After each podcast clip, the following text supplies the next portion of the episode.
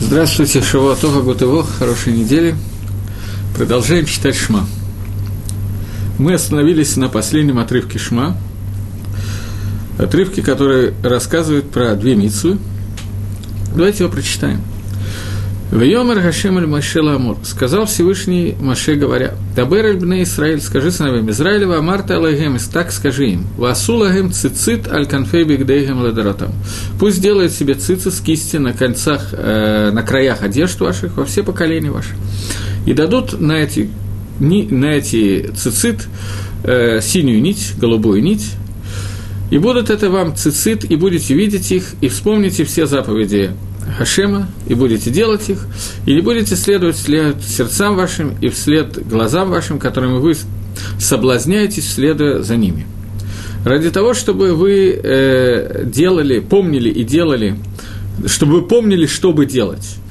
А я забыл и начал переводить, не читая. Ламанти, скрува, аситам, этколь, митсватай. Ради того, чтобы вы вспомнили и делали все мои заповеди, воитам, гдашим, лавакейхам. И были вы святые для Всевышнего Бога вашего. Они Гашем Лакейхам, я Всевышний Бог ваш, который вывел вас из Египта для того, чтобы быть вам Богом. Эмис, все это истина. Таким образом, э, отрывок рассказывает о заповеди Цицит, и возникает вопрос, почему это отрывок включен в Мису Криат Шма. Это первый вопрос.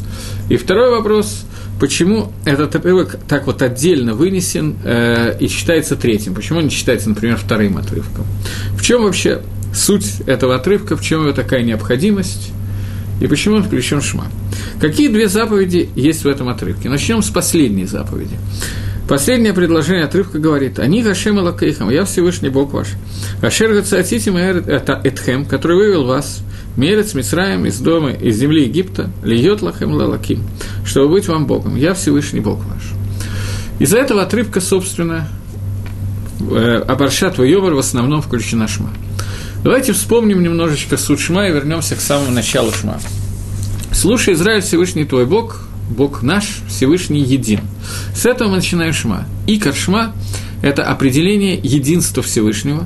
То, что мы говорим о том, что Акодыш Барагу, он эхат, миюхат, он один, он единственный, он ехит, ничего подобного нету, он управляет всем миром. И когда мы это говорим, мы должны вспомнить кусочек, который в Израиле, в школах, в хедерах э, дети обычно поют, которые на самом деле являются очень глубокой частью тфилы. Но дети, которые поют, как обычно, во время молитвы, когда ее поют, когда дети, дети ведут себя как дети, не задумываются о том, что они делают. Надо сказать, что многие взрослые с успехом повторяют поступки детей. Отрывок, который я имею в виду, это то, что часто поется в песне «Адон Алам». Я хочу зачитать маленький кусочек. Когда мы говорили «Шма Исроэль, Хашим Алакыну, Хашим Ахат», «Слушай, Израиль, Всевышний наш Бог, Всевышний един», мы говорили о каване, о нашей намерении, того, что мы принимаем на себя Малхус Шамаем, то, что Всевышний наш Мелах. Если кто-то, так вот случайно может случиться, я никого не хочу обидеть, но помнит урок или слышал, или помнит урок про Рожашону, который мы говорили про Новый год, то мы там обсуждали о том, что в Рожашону Рожашона – это день творения человека. В первый день первое Рожашона, которое было сотворение мира, это тот день, когда был сотворен Адам Решон и Хава. И в тот день Всевышний был объявлен Мелахом, то есть было над кем властвовать, было над кем стать царем. До сих пор не было никого, над кем можно было царствовать. Поэтому икор Рожашона, суть Рожашона, это того, что Всевышний проявился в атрибуты царства. До этого он не мог проявиться. В этой ситуации, а в том, что я только что сказал, есть одна маленькая опасность. Опасность того, что человек может воспринять, что до того, как были созданы Адам и Хава, Всевышний не был царем. Царем он стал после того, как появились люди, человечество. И это довольно понятная фраза, она может прозвучать. Почему? Потому что эта фраза почти так вот звучит в одном мидраше, который говорит «Эн мелах было ам». Нету царя без народа. Царь, он только тогда, когда у него есть народ. Без народа нет царства. И, соответственно, когда Всевышний стал царем, когда появились Адам и Хава. Это неверно. Почему это неверно? Потому что даже такое действие, как творение мира, не изменило сущности Творца. Творце не наступило ни одного изменения по сравнению с тем, до того, как мир был создан, после того, как мир был создан, после того, как мир кончится и так далее. Об этом мы, некоторые поют, некоторые молятся, некоторые читают, а некоторые ничего не делают, когда мы читаем Тфилу Адон Алам. Вот я сейчас зачитаю, петь не буду, из уважения к публике. Адон Алам Ашер Малах Бетерем Коли Цирневра. Господин всего мира, который царствовал прежде, чем Коль Ецир Невра, прежде чем любое творение было создано. Мы обращаемся к Творцу, который был Адон Алам, господином мира, еще до того, как любое, любое творение было создано в этом мире. Леэт Нааса Бахавцо, и в тот момент, в то время, когда было сделано по его желанию – Коль, все было сделано по его желанию. А Зай Мелых Шмоникра, тогда его имя названо было царем, тогда он назвался царем, имя его стало царь. То есть царем он был и до того, как мир был создан. Название царь, имя царь он получил, когда было все создано. В Ахарейке Хлод Гаколи, после того, как все будет закончено, Левадоем Лохнара, он будет единственный, кто будет царствовать. Нара. Угая, Угаве, Вавуие Тифара. И он, который был, который есть и который будет в своей Тифаре, в своей Медат Тифаре. Остановимся. Вавуихата, Эншини там, э, он один и нету второго, Ламшидла, да, хватит. Тора начинается с буквы Бейт. Буква Бейт, я думаю, что все знают, как она пишется, но напишем букву Бейт, слово Берешит начинается с буквы Бейт. Я также думаю, что этот комментарий очень известен, но тем не менее. Буква Б Берешит в начале. Буква Б написана таким образом, что она открыта в одну сторону. То есть то, что будет дальше, известно. То, что было раньше, с другой стороны, от нас скрыто. Мы не знаем. Нам раскрыто только то, что будет потом. То, что будет раньше, относится, остается закрытым. Эллар шут У нас нет права на эту тему задумываться.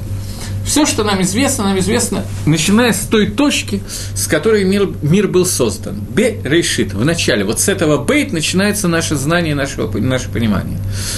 Поэтому мы не можем понять, что означает, что Хашем был Мелах, был царь до того, как мир был создан. Это от нас скрыто, это нам невозможно знать. Но Пшада Пашут объяснение, которое мы должны понять и должны знать, это означает, что творение мира не изменило сущность Всевышнего. Те медот, те меры, те качества, которые были у Всевышнего, они были точно так же до творения мира и остались точно так же после творения мира. Проявление Всевышнего Бамидат Малхут, как царя, проявление Гашема, как Медат царя, как качество царя, оно было возможно только после того, как был создан какой-то яйцур, какое-то творение, Адам и Хава. Но само качество Всевышнего в качестве царя, оно было до этого, оно, было, будет, оно есть сейчас и будет всегда. Это проявление Акодыш Барагу как царя, которое началось с момента творения мира.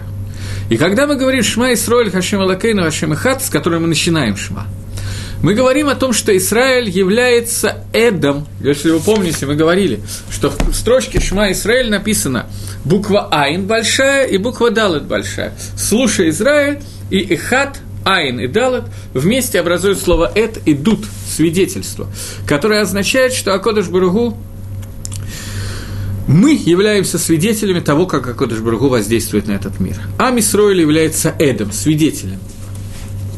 Где это свидетельство проявилось? Я еще раз повторяю, Всевышний был царем до первой строчки Шма Исроэль.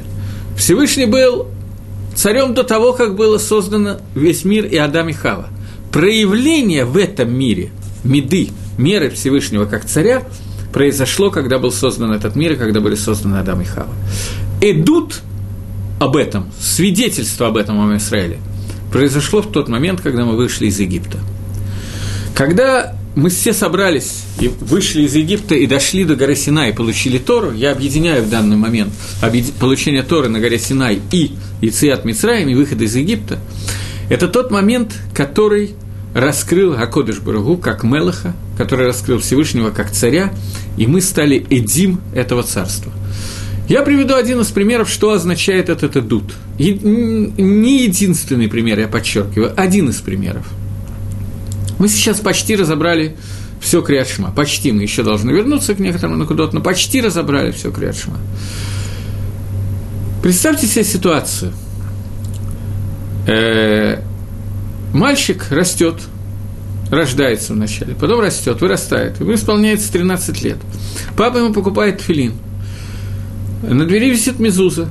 На каком-то этапе ребенок спрашивает, что находится в твилин, что находится в мезузе. Родители ему рассказывают, что там находится вот этот кусочек шма. Шма, который рассказывает о единстве Всевышнего, который, в котором мы убедились во время дарования горы Синай. О том, как во время Маамат, дарования горы Синай, я хорошо излагаю, дарование Торы на горе Синай.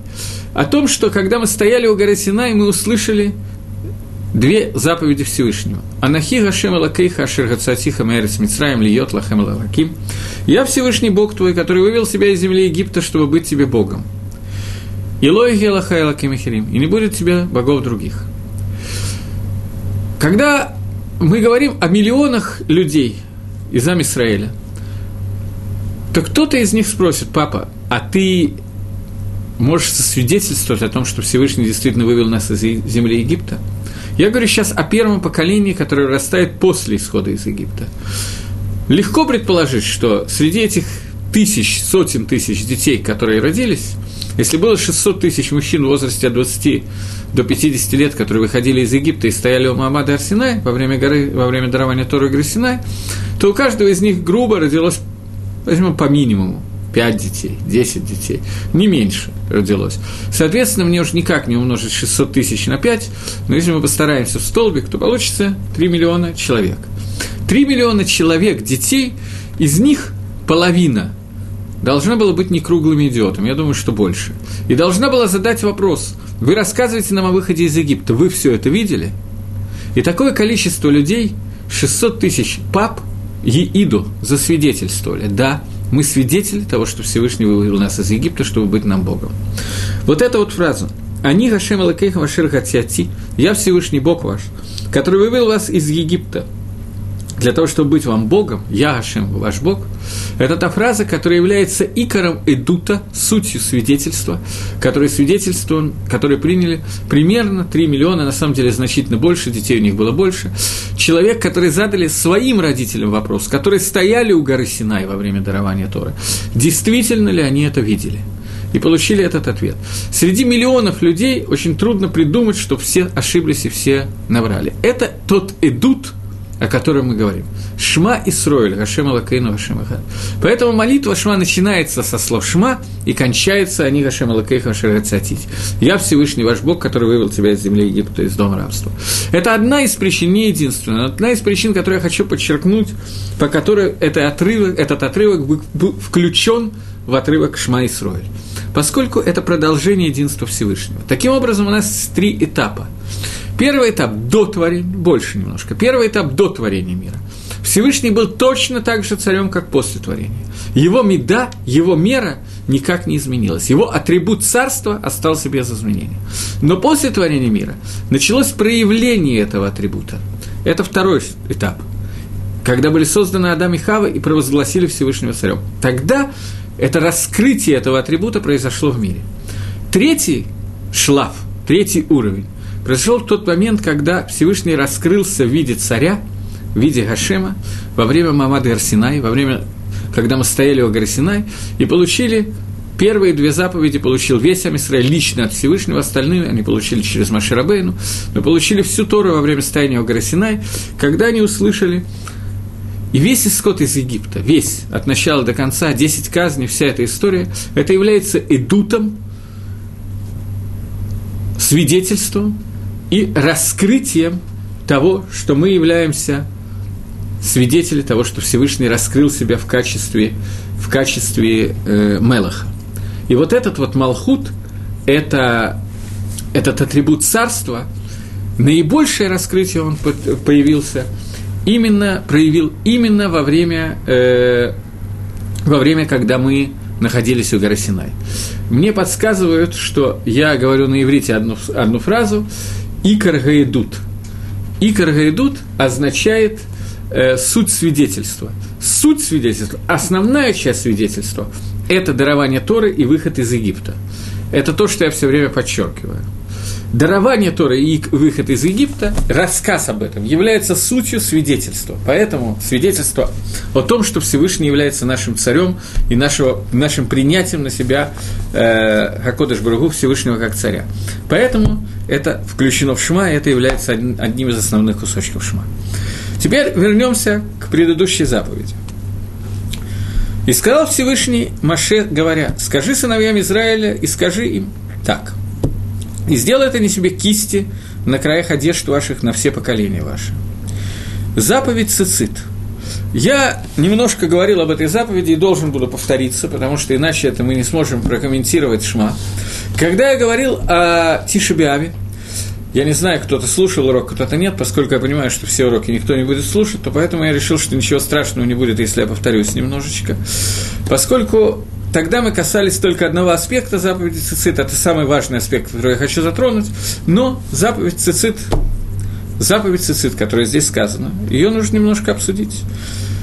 Здесь сказано о том, что мы должны сделать кисти на краях одежд ваших, наших на все поколения ваши, и внутри этой, этих кистей должна быть какой-то птиль, какая-то нитка цвета тхелет. То есть цицис должны состоять из двух частей. Тхелет и лаван. Тхелет – это синий, голубой. Лаван – это белый. Сегодня у нас есть только белый цицит, который у нас есть. Других нитей у нас нету. Есть те, кто называет сильтхелет тоже.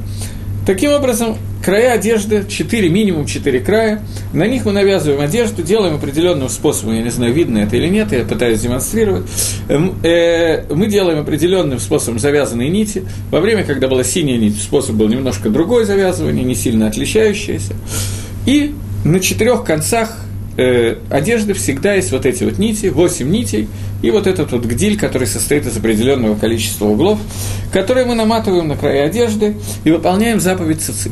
Первый вопрос, который здесь возникает, вопрос известный. Кто из нас обязан выполнять заповедь цицит кто не обязан? У нас есть мужчины, женщины, дети. Кто из этих трех категорий, с детей тоже есть мальчики и девочки, кто из этих четырех категорий должен выполнять заповедь цицит и кто не должен выполнять заповедь цицит? Первый вопрос. Второй вопрос. Когда мы должны соблюдать заповедь цицит? Немножечко про холоход цицит, буквально несколько слов. Здесь сказано «Дабер эльбне Израиль». Скажи сыновьям Израиля. По идее, мы могли сказать, что сыновьям, а не дочерям. Но это неверно. В большей части случаев, когда в Торе написано «бне Израиль», сыновья Израиля, имеется в виду все. И мужчины, и женщины, и те, и другие. Все имеются в виду, и сыновья, и дочеря Израиля. Поэтому мы не можем из этого посука «лидаек» Кто-то спрашивает, почему нет изображений и звука. У нас есть изображение и звук, не знаю, что можно сделать. Не знаю. Э, все в порядке, да, со звуком? Так что... Э, так что я продолжаю. Э, Вопрос, который здесь может возникнуть, вопрос, который справедливый, э, обязана ли женщина выполнять заповедь цицит? Мы знаем, что заповедь цицит, э, что заповедь, любую заповедь, э, связанную со временем, заповедь делай, связанную со временем, женщины не обязаны выполнять. Поэтому вопрос, который я задал, можно сформулировать немножко иначе, а именно, можно сформулировать, э, является ли, является ли митсва цицит связана со временем.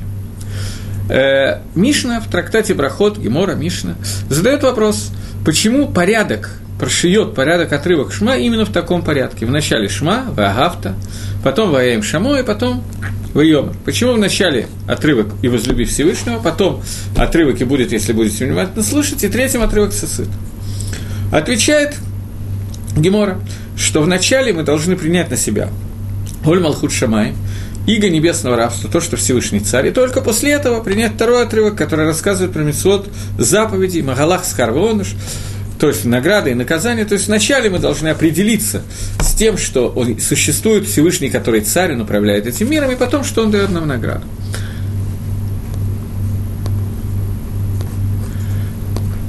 По голубой нить я скажу чуть позже. Меня спрашивают про голубую нить, я скажу чуть позже на эту тему. Э, и вот следующий вопрос, который сейчас нас интересует, это, это э, заповедь цицит. Она заповедь, которая связана со временем или нет.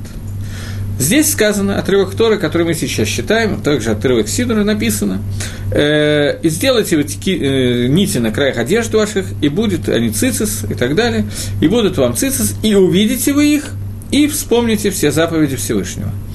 Увидите вы их. Когда мы можем видеть? Мы можем видеть, когда есть свет. Когда нету света, мы видеть не можем. Речь идет, безусловно, не про электрический свет и не про свет свечки. Речь идет про светлое время суток.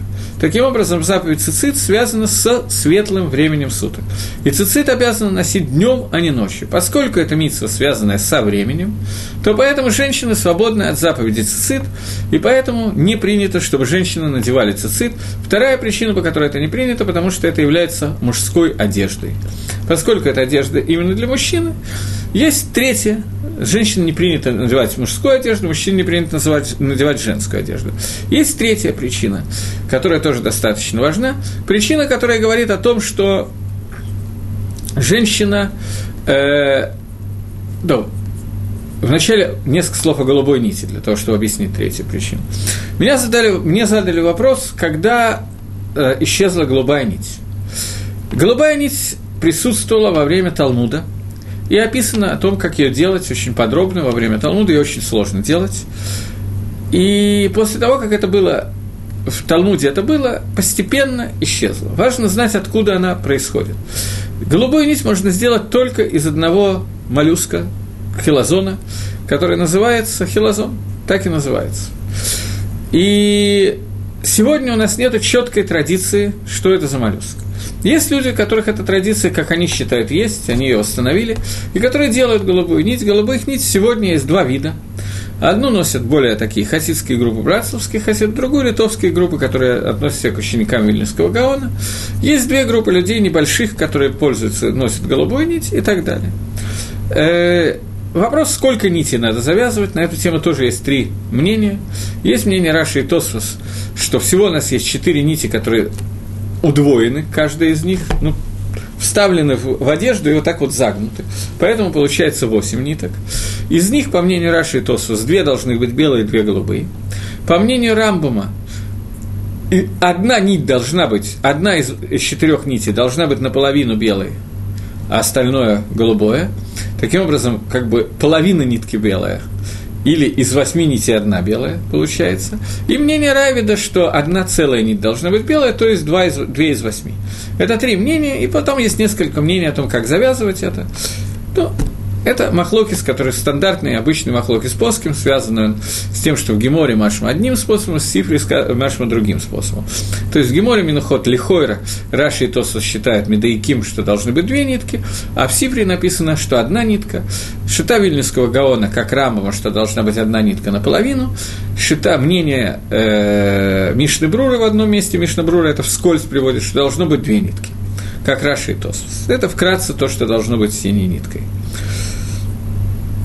Синяя нитка обладает свойством, о котором я чуть позже поговорю, свойством, которое помогает вспомнить заповеди Всевышнего, когда она на, на, надета в тфилин, э, в цицит, прямо в цицит.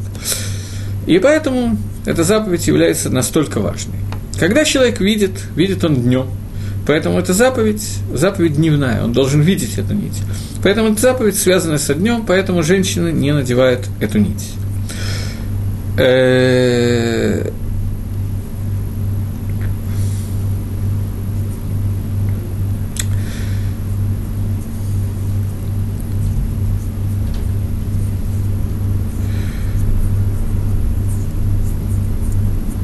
Я все-таки, наверное, скажу несколько слов, то, что я говорил раньше, иначе пробу... Пропу... я пропущу какие-то важные элементы заповеди Цицит. Здесь написано, что будет эта заповедь ледора там, на все поколения ваши.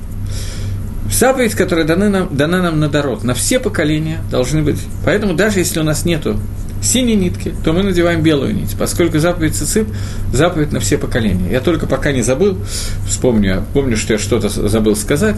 Есть махлокис, есть спор между Рамбом и Мирошем относительно того, я вам сказал, что написано Раитом, и увидите вы эту нить, и сказал, что поэтому заповедь только днем. Ночью этой заповеди нет. Это так, но не совсем так. Есть махлокис, Рамбом и Роши, что имеется в виду? Что значит, что заповедь цицит, э, она принята только днем? Имеется в виду либо что любая дневная одежда, одежда, которая сделана дня, для дня, не одеяло, которое я на ночь укрываю, скажем, и не просто на котором я ложусь спать, четырехугольные, а дневная одежда, она всегда должна быть цицит, даже если это ночь, это первое мнение. То есть дневная одежда, на нее мы обязаны намотать цицит, даже если мы надеваем ее ночью. И вторая заповедь, что даже ночная одежда днем мы обязаны на нее надевать цицит. Есть два мнения на эту тему. Поэтому есть мнение, несмотря на то, что сказано «будете видеть», что ночью тоже надо носить цицит. Поэтому все религиозные люди ночью тоже ходят в цицит, поскольку такое мнение существует, это правильный подход к вопросу. Теперь вернемся к тому, что я начал. Заповедь цицит дана на все поколения. Написано ладоратам. На все поколения ваши. Здесь мы сталкиваемся с одним небольшим вопросом. Рам, Рамбан в комментарии книги Бамидбар пишет о том, что книга Бамидбар написана только для поколения пустыни. То есть в ней нет ни одной заповеди, которая относится не к поколению пустыни, а ко всем поколениям. И на него Макшат, сам Рамбан фактически задает этот вопрос. А если ты спросишь, что в, кни, э, в книге Бамидбар написано про цицит, и написано, что цицит ты должен надевать во все поколения ваши, то объясняет Рамбан, что цицит, заповедь цицит пришла литакен исправить то авейру, тот грех, который делали Мираглим. Кто такие Мираглим? Разведчики. Я немножко об этом говорил, поэтому я сегодня скажу чуть короче, но иначе, если я это не скажу, мы пропустим очень важный элемент заповеди Цицит. Что такое Мираглим? Разведчики. Разведчики были выбраны Маши Рабейну для того, чтобы пройти по Эрицесрой, обойти и сказать, как правильно захватить Эрицесрой. Они вышли и сделали ошибку – они прошли 40 дней, они путешествовали по Эрицесроль, пришли и сказали, что мы не можем завоевать эту землю. В нее технически невозможно найти. Народ великаны, города укрепленные, и мы все погибнем, и нам крышка, кранты. Это был Хет Мираглим, и тогда весь народ принял Таану, принял это требов...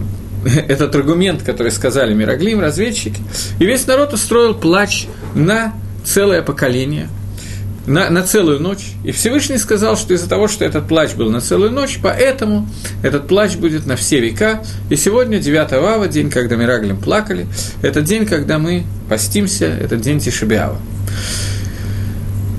Магеллат Эйха, который мы читаем в Тишебиав, называется Магеллат Мираглем в одном месте, э, Мидраш называет его, Магеллат Мираглем. И задается вопрос, где Мираглем упомянут Магеллат Эйха? Отвечаем – что Магелатейха составлена по алфавиту. Первый посох начинается с Али, второй Бейт и так далее. Есть единственное отклонение от алфавита, то, что буква П идет до буквы Айн. Хет Мираглим, Авейра, которые сделали Мираглим, состоит в том, что они Игдиму Пэла Айн. Они вначале сказали, а потом смотрели. Айн – это глаза, П – это уста.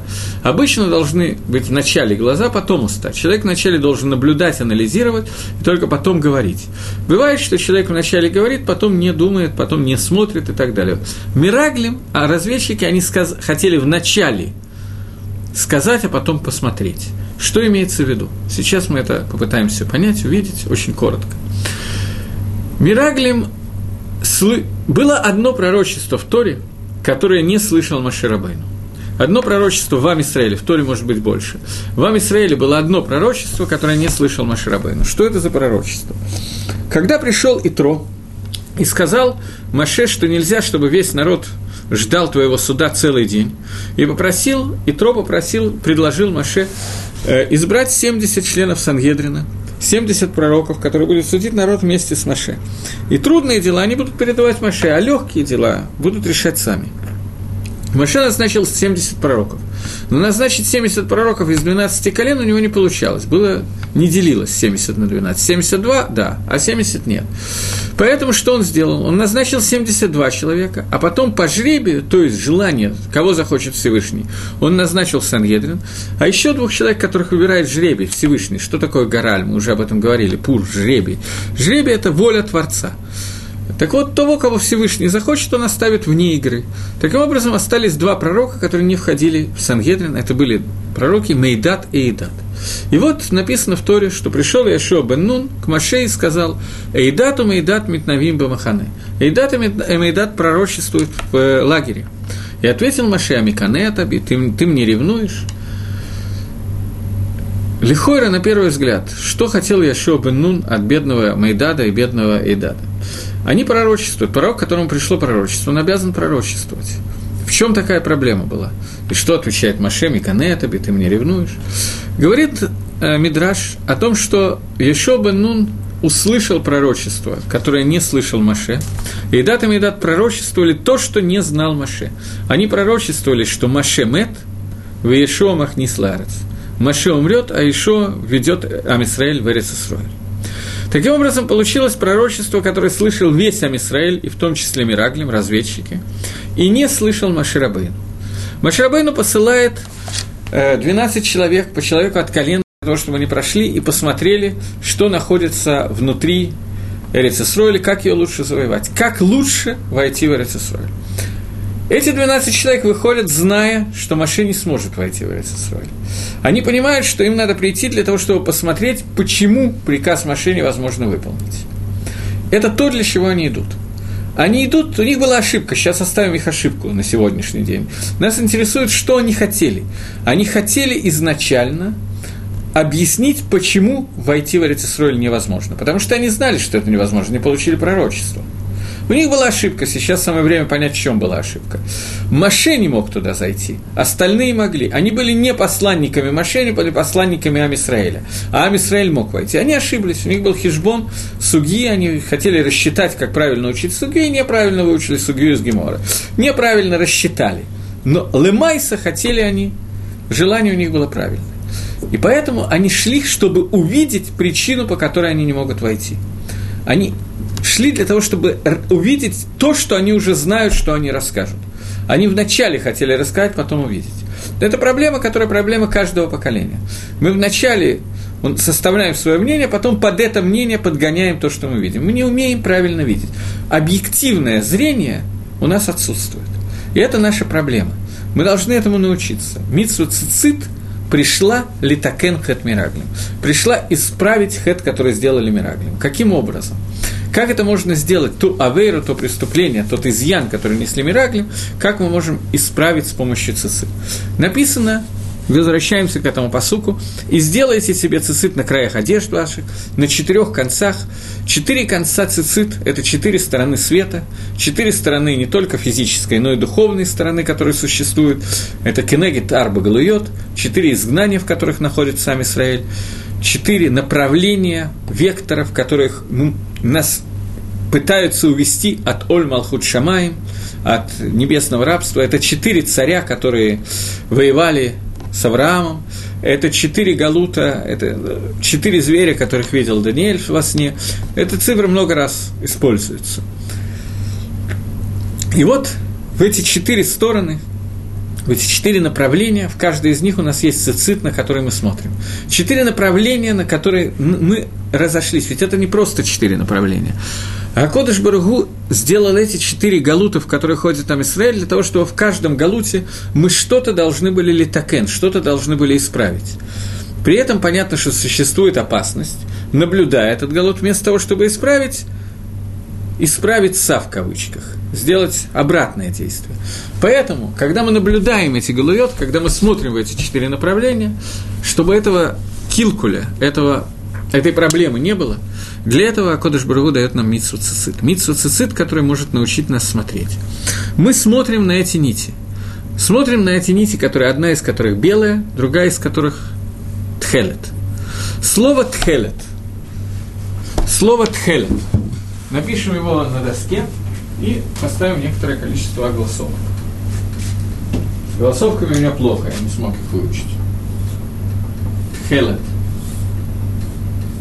Если мы прочитаем его вот так вот, то получится тхелет – это голубая нить. Теперь напишем слово и огласуем его немножко иначе.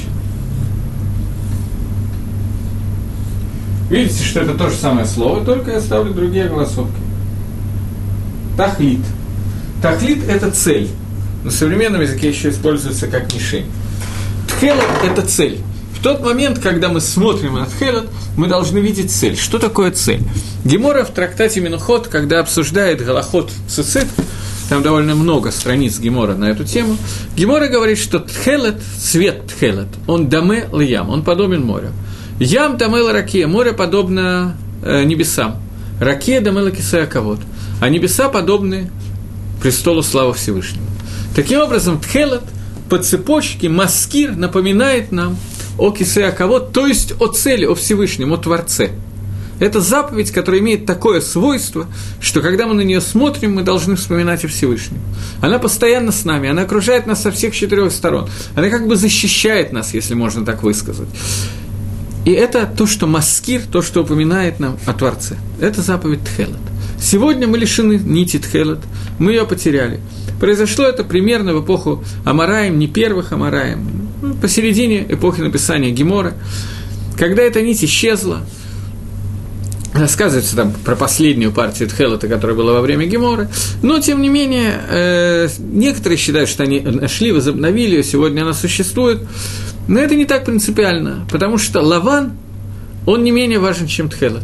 Гемора говорит, Гемора рассказывает о том, как вязать вот эти вот узелки, закручивать такие, как их назвать, крехот на иврите, я не знаю, как эти завитки, которые мы вокруг ниток делаем. И эти крехот, которые мы там э, наматываем, Сегодня мы делаем это только из одной белой нитки, потому что других у нас нет. Гемора говорит, что когда была нить Тхела, то мы должны были начать белой ниткой обязательно и кончить белой ниткой. Посередине могут быть разные варианты, разные способы ее заматывания. Но первый и последний должны быть белый. Почему? Потому что белый – это выше, чем голубой. Нить белая – это более высокая заповедь, чем голубая нить. Более важная. Лаван у нас остался. Лаван у нас есть. Лаван отличается от Хелота. Тхелет – это тахлит, направление, указывает на мишень, на цель, на Акодыш Барагу, на его заповеди. Лаван, как таковой, он не имеет самого цвета, своего цвета. Лаван – это отсутствие какого-то цвета, но в нем содержатся все спектры. Из них можно выделить, из лавана можно выделить абсолютно все. Все, что есть у нас, любые цвета радуги могут быть выделены из белого. На белом можно нарисовать, и из белого можно их выделить. Это совокупность всех спектров. Я не очень точно помню программу физики, но, насколько я помню, это так. Теперь, то, что я помню немножечко больше, слово «лаван» употребляется в Торе тоже. Кто знает, где «лаван» употребляется в Торе? Место очень известное. Когда Яков Авину, наш братец, идет для того, чтобы, Исроиль он же по совместительству, идет для того, чтобы жениться. Он же идет жениться в дом человека, который называется Лаван. Это его имя. Лаван. Он берет двух дочерей Лавана себе в жены. Проходит некоторое время, у него рождается некоторое количество детей. Трудно сказать, сколько точно. Сыновей было 11. Дочерей плюс к этому сколько? Это от Шейла. Есть Мидрашим, не будем сейчас ходить в этот вопрос. К тому моменту, как рождается Исеф, остался еще один сын Бениамин, который не родился. Яков покидает Лавана, убегает от него. Со всеми своими детьми убегает. Лаван догоняет его. И тут происходит интересный диалог между Яковом и Лаваном. До того, как я напомню вам этот диалог, я хочу вам напомнить одну фразу, которую наверняка кто-нибудь слышал, и некоторые даже могут помнить. Фраза из э, Агада Шельпейсах. Э, когда мы читаем пасхальную Агаду во время Седера, мы говорим, пойди и вспомни, что хотел сделать тебе Лаван, что Лаван хотел сделать еще больше, чем Паро. Паро приказал убить только мальчиков, Лаван хотел убить всех. И возникает вопрос, а где Лаван хотел убить всех? Где вообще Лаван хочет убить Якова и его детей и так далее? От, Мигейхи Тейси, откуда это взято? Простое объяснение, что когда Лаван гнался за Яковом, он хотел его убить, но Акодыш Брагу ему не дал. Окей. Но есть еще одно объяснение, что когда Лаван встретился с Яковом, он сказал, зачем ты от меня убегаешь? Что ты, собственно, хотел? Ты думал, что я тебе сделаю что-то плохое? Почему я должен тебе сделать что-то плохое? Дочери, мои дочери, дети, мои дети. И говорят наши мифоршим, наши комментаторы, что когда он сказал «дочери мои, дочери, дети мои, дети», в этот момент он хотел уничтожить весь Амисраэль. Это уничтожение Амисраэля. Каким образом? Он хотел лиехес Амисраэль лацмо. Он хотел сделать юксин, я не знаю, как слово юксин на русском, сейчас подумаем, родословное. Он хотел сделать родословную Амисраэля, при, присоединить Амисраэль к себе. Он хотел, чтобы Амисраэль вышел из него, что он это, из, Амисраэль – это кусочек его. В этот момент он хотел, этим он хотел уничтожить Амисраэль. И надо понять, что имеется в виду. Ведь на самом деле весь Амисраэль вышел из Лавана, или почти весь. Лаван – это наш дедушка. Если Яков Авину, Яков наш папа, то Лаван – наш дедушка. Он папа наших мам, Лея и Рахель. Так что, что же он, он вроде как все правильно говорил. Лаван, он сам по себе, он отображение белого света. В нем нету ничего своего. Из него может выйти все, что угодно, из него можно выделить к душу. Но когда он не дает ее выделить, когда он забирает ее к себе и говорит, дочери мои дети, дочери, дети мои дети, то это значит, что он оставляет их лаваном, он не дает их разделить. А Мисраэль должен был отделен от лавана. Вот это отделение, которое Лаван не хотел нам дать.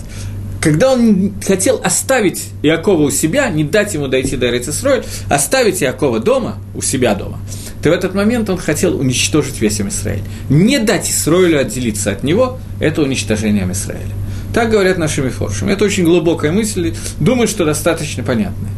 Я немножечко ее разовью, чуть-чуть.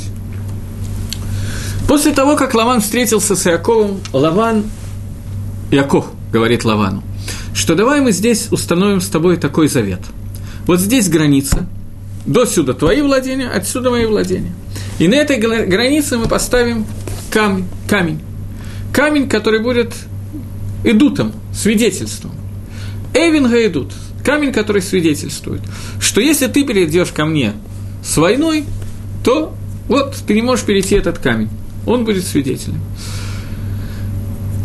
Лаван назвал это одним способом, Яков другим, сейчас не будем, чтобы вас мучить, входить на арамейском, на иврите, Галь Сахдута, Галь Идут и так далее. Здесь единственное место, где в Торе встречается арамейское слово. Окей, может, не единственное, может, еще одно есть. Не будем сейчас опять вас забивать, но поставлен был этот камень, Бапаштус. Это один и тот же камень, простое объяснение, который называется на арамейском, Лаван его, поскольку он арамеец, звал его по-арамейски, Яков, поскольку он евреец, звал его по-еврейски. Бапаштус. Мидраш говорит, что это были два камня, которые стояли друг напротив друга, между ними был проход. Это то, то что утверждает нам Мидраш. Теперь я скажу неожиданную для вас, может быть, вещь. Я не знаю, слышали вы или не слышали, я, от меня, наверное, если кто-то меня слушал, то слышал, был человек по имени Билам. Билам Араша, нечестивец, который... Несколько уроков назад я об этом говорил, когда говорил про Сукот. Человек, который являлся пророком на уровне, практически равном уровню Маширабейну. Мидраж говорит, Гемора фактически говорит, э, либо это сын Билама, либо это сам Билам. Э, са, либо это сын Лавана, извините, либо это сам Лаван. Это Гуа Лаван, это суд Лавана. И вот этот Билам приглашен человеком по имени Балак, царем Мава, для того, чтобы проклясть Амисраэль. И он идет проклинать Амисраэль, и там происходит история, очень известная история, когда он едет на ослице, для того, чтобы проклясть Амисраэль, и ослица видит впереди себя Малаха, ангела с мечом. Она испугалась, очень трусливая ослица попалась. Она испугалась и бросила в сторону, стукнула ему ногу. Потом второй раз, потом третий раз. Окей. Два раза это написано в Торе. Билам говорит, что это случилось три раза в Торе, подробно описано два раза, как она прищемила ему ногу. Очень понятно почему, потому что у Билама есть две ноги, правая и левая. Поэтому по очереди прищемила вначале правую, потом левую ногу. Говорит Мидраш, что Гадер, ограда, которой она прищемила ногу, был Эвен, который положил Иаков в качестве идута для того, чтобы Билам, а Лаван, он же Билам, не перейдет через эту границу для того, чтобы воевать с Амисроилем. Когда Лаван Билам хотел перейти эту границу, то его ослица прищемила ему ногу в начале о Эвен, который положил Иаков, о камень, который положил Иаков, потом о камень, который положил Лаван. Поскольку Лаван как таковой отделился от Иакова – всю душу, которая была у Якова, он выделил из себя. Остальное осталось у него. Когда он пришел обратно для того, чтобы воевать, для того, чтобы соединиться каким-то образом, в этот момент его ослица восстала, и Всевышний раскрыл ее уста для того, чтобы нам подчеркнуть те события, которые здесь произошли. Естественно, не только для этого.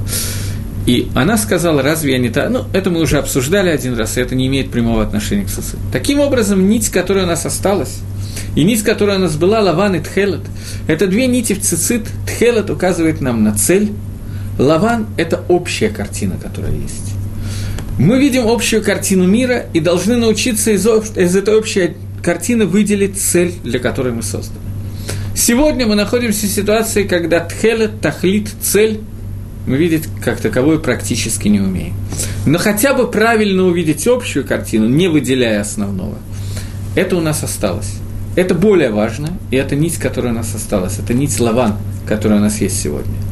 Это цицит, о которых мы говорили. Я немножко, большую часть этого. Я сказал, когда говорил о Тишебяв, я помню, что я это говорил, когда говорил о Тишебяв, но я решил, что это необходимо повторить по ряду причин. Теперь, после того, как мы это повторили, можно увидеть этот, этот кусочек Торы немножко в новом аспекте. Давайте его перечитаем в связи с тем, что я только что сказал. «И сказал Всевышний Маше, говоря, скажи сыновьям Израиля и скажешь им, сделайте себе цисыт на краях одежд ваши, на все поколения ваши, и это будет то, что научит вас увидеть правильно, правильно видеть то, что хочет от нас Гашем. Э, Вынатну аль цицида канав тильтхелат. И дайте на этот цицит голубую нить, нить, которая укажет нам на цель, то, на что нам надо смотреть, на цель мицвод –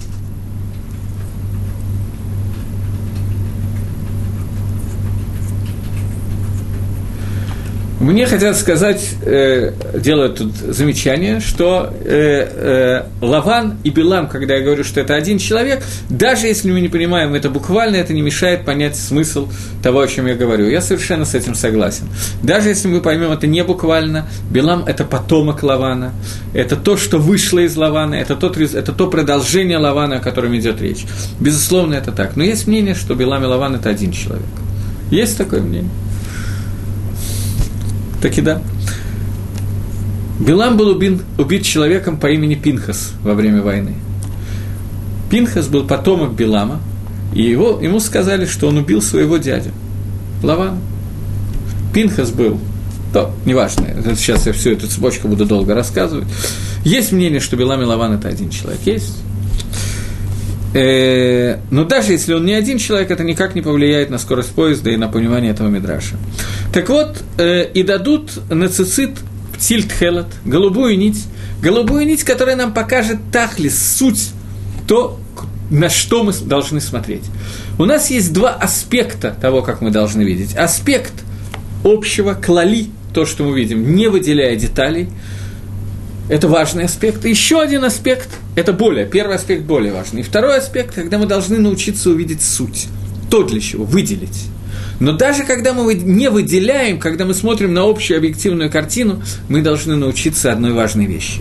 То, чему научиться достаточно трудно. Сегодня, когда мы смотрим, мы ведь тоже выделяем. Только вместо того, чтобы выделить тхела, тахлис, цель, мы выделяем черт знает что. Мы выделяем то, что нам хочется увидеть. Так вот, нить Лаван учит нас, и это осталось у нас, учит нас увидеть объективную картину в целом. Выделить основное в этом, этого мы пока не можем. Но объективную картину, это мы можем сделать. Безрад Ашем, нам надо молиться и надеяться, что в скорости вернется и Нитхелот, и мы сможем видеть еще лучше. Но даже сегодня нам есть над чем работать. И будет она вас на цицит, и видите вы ее, эту нить, Тхелот, Лаван – и вспомните все заповеди Всевышнего, и будете делать их, и не последуете в глазах, э, вслед сердцам ваших, и вслед глазам вашим, которые вы следуете, э, соблазняясь, следуя за ними. Э, я хочу вам рассказать историю, я не помню, говорил я о ней или нет, историю про Александра Македонского, который осаждал город в Африке, в Мадинат Африки. Был город Мадинат Африки. Гемора в трактате Пхойрос рассказывает такую историю.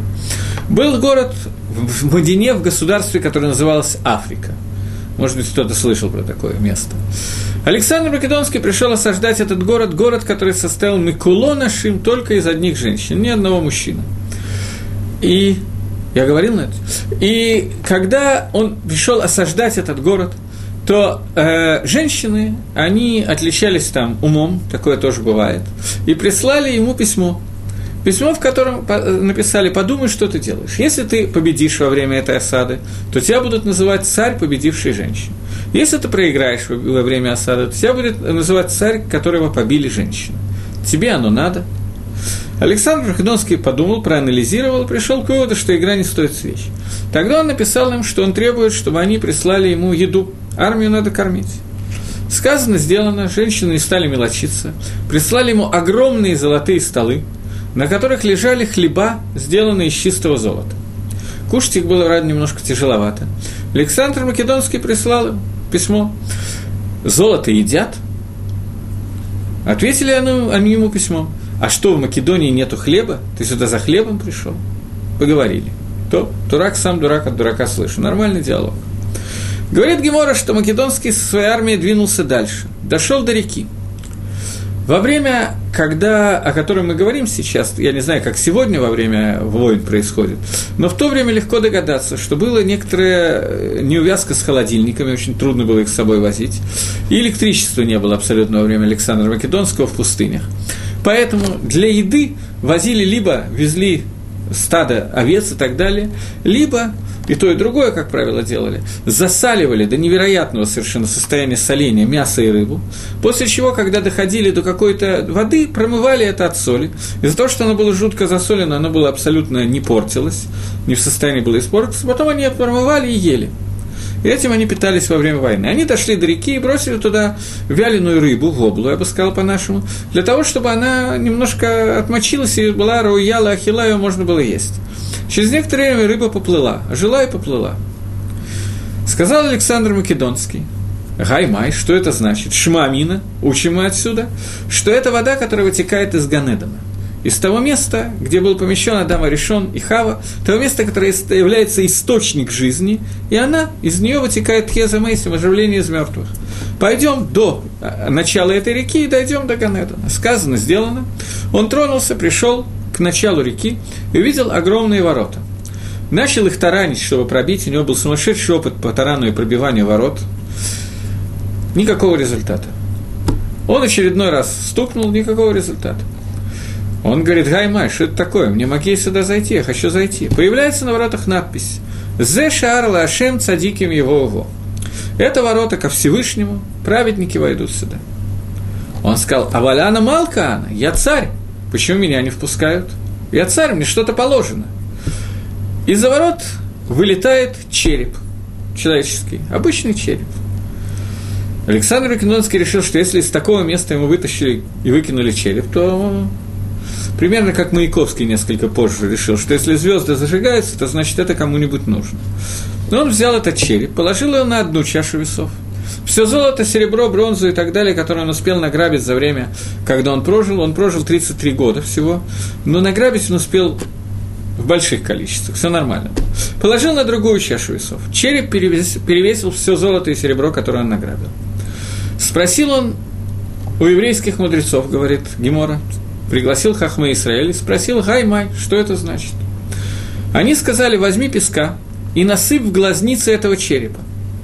Он так и сделал в место, где были глаза. И как только он добавил туда немножко песка, то золото и серебро перевес, перевесило череп. На этом Агада заканчивается. Теперь проанализируем некоторые элементы этой Агады. Македонский пытается сделать осаду города, и женщина высылает ему золотые хлеба с. Они ему говорят, ты говоришь, что ты пришел сюда за едой, тебе не хватало еды в Македонии – Еды там достаточно. Ты шел сюда не для того, чтобы есть еду. За что? Зачем ты шел? За золотом. Получай свое золото. Доходит он до ворот Ганедена, фактически. Ему дают череп. Ему хотят, ему, его хотят чему-то научить. Череп, который перевешивает все, что есть в мире, до тех пор, пока там не закрывают глазницы. Как только глаза закрыты, туда насыпан песок, глаза не видят, все в порядке. Наши мудрецы говорят, что «Эйна дамет выхацита аватоба ядо». Не бывает так, что человек умрет, и половина того, что он желал, у него будет. За всю жизнь он никогда не добьется половины того, что он желал. Поскольку то, что человек видит, он тут же хочет. Тора говорит нам в этом предложении, не следуйте вслед глазам вашим, всем вслед сердцам вашим, которым вы соблазняетесь, следуя за ними. А Кодыш Барагу предупреждает нас, если глаза ваши что-то видят – то тогда сердце хамет, тогда сердце этого хочет. До тех пор, пока вы на это не смотрите, как на вещь, которую вы хотите приобрести, зебесетер, вы можете с этим жить.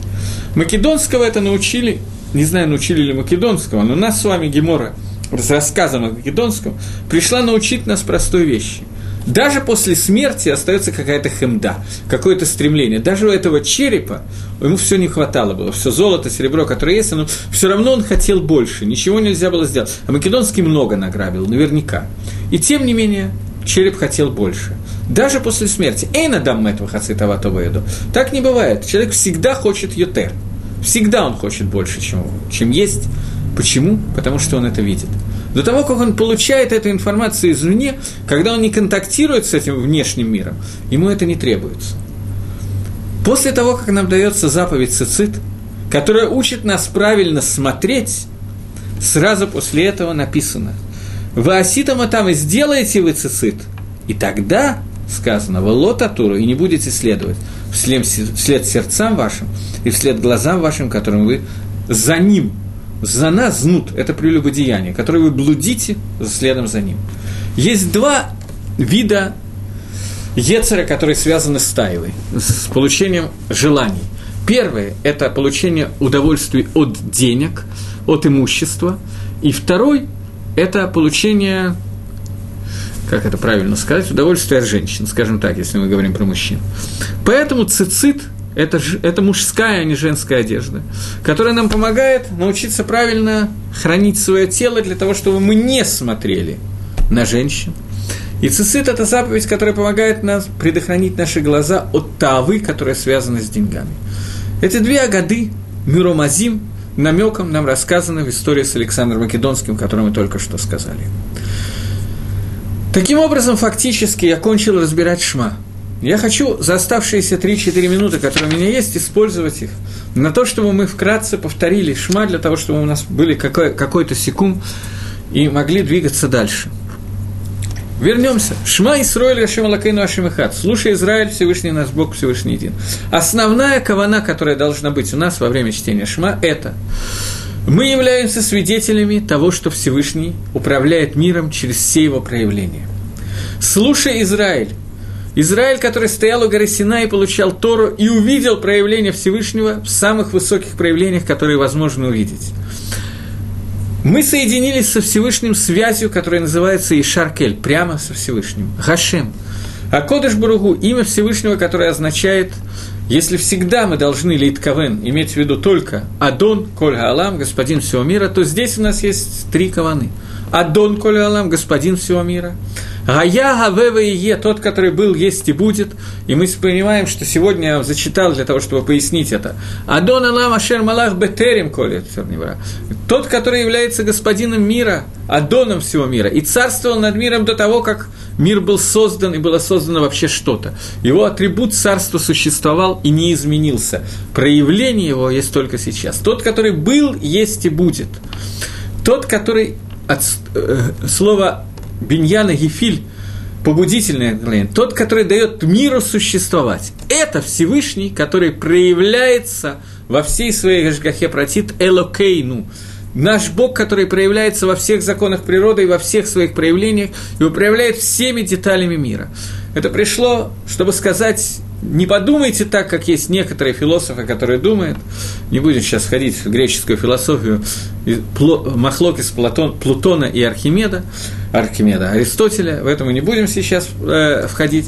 Но, тем не менее, одна из шитот, одно из мнений, которое говорит о том, что Всевышний создал этот мир, и включил в этот мир все законы природы и устранился от управления этим миром. Это явление, которое довольно долго и даже сегодня бывает проявляется. Мы говорим Гашем Лакейну. Он наш Бог, который проявляется во всех проявлениях мира сейчас. Он Всевышний, который один и един. Он нам дает заповеди, возлюби Всевышнего как самого себя. Заповеди, награды и наказания – это второй отрывок Торы, который говорит. Первый говорит, что ты должен объединиться со Всевышним через заповеди. И это объединение – это иньян, который называется агава, любовь ко Всевышнему, возлюбить всей душой, даже если потребуется отдать всю душу. Второй отрывок, который говорит о том, что все митсвы, которые есть, они проходят через тот магалах, тот путь, который называется схар, вионыш, награды и наказания. И все, что происходит в этом мире, зависит от наших мицвод. При этом награда за заповеди останется в мире грядущем, после воскрешения из мертвых. Ламан Ербу и Мейхам, чтобы увеличились дни ваши и дни ваших отцов на земле, которые Всевышний поклялся дать им, им, нашим отцом, еще не дал, и мы говорим о воскрешении из мертвых. И последний отрывок, который говорит о том, что заповедь цицит, которая говорит о том, что мы должны научиться владеть контактом между собой и этим миром, в котором мы находимся, с которым мы контактируем через глаза, и мы должны научиться правильно видеть, видеть то, что есть объективно, и видеть цель этого мира, а не видеть то, что иллюзии, которые мы сами придумываем в этом мире. И кончается Ашма тем, что «Я Всевышний Бог ваш, который вывел вас из Египта, из дома рабства, чтобы быть вам Богом, я Всевышний Бог ваш». С того же, с чего начинается Шма, Самое большое проявление единства Всевышнего, которое произошло, произошло именно во время Маамада Арсинай, во время выхода из Египта и стояния у горы Синай. На этом мы заканчиваем, и со следующего урока мы начинаем утренние благословления и двигаемся постепенно по ним. До новых встреч в эфире, до свидания, всего доброго.